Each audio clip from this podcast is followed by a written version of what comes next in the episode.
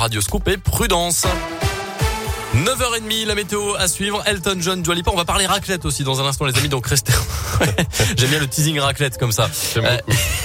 Et juste avant, c'est l'actu à neuf heures trente avec Gaëtan Baralon. Bonjour. Bonjour Mika, bonjour à tous. À la une, le secteur médico-social dans la rue. Aujourd'hui, journée de grève nationale à l'appel de la C F D T qui demande notamment l'extension de la prime du Ségur de la Santé de cent quatre-vingt-trois euros à l'ensemble du secteur, notamment dans le domaine associatif du handicap et de la protection de l'enfance. Un rassemblement prévu, est prévu tout à l'heure à quatorze heures devant la Bourse du Travail à Saint-Étienne. Face à la reprise de l'épidémie de Covid, le C H U s'adapte à Saint-Étienne. À partir d'aujourd'hui, les visites auprès des patients sont aménagées. Elles se feront sur rendez-vous et seront limitées à une personne par patient par jour pendant une heure.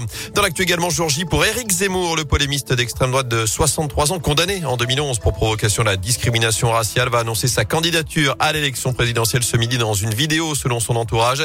Il sera ensuite l'invité du J T de vingt heures de T F un. À suivre également l'entrée au Panthéon de Joséphine Baker, quarante-six ans après sa disparition. Elle sera la première femme noire à prendre place parmi les grands hommes, les grandes femmes honorées par la France. Artiste américaine, star de l'entre-deux-guerres, elle avait été naturalisée française avant de se mettre ensuite au service de la résistance contre les nazis. Une cérémonie se tiendra en fin de journée en présence d'Emmanuel Macron.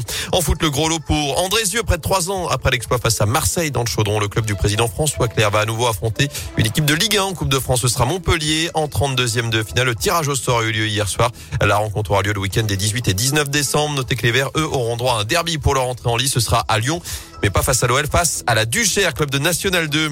À retenir également le nouveau sacre de Lionel Messi. La star argentine du P S G a décroché hier le septième ballon d'or de sa carrière. C'est un record. Karim Benzema termine quatrième, N'Golo Kanté cinquième, Kylian Mbappé neuvième.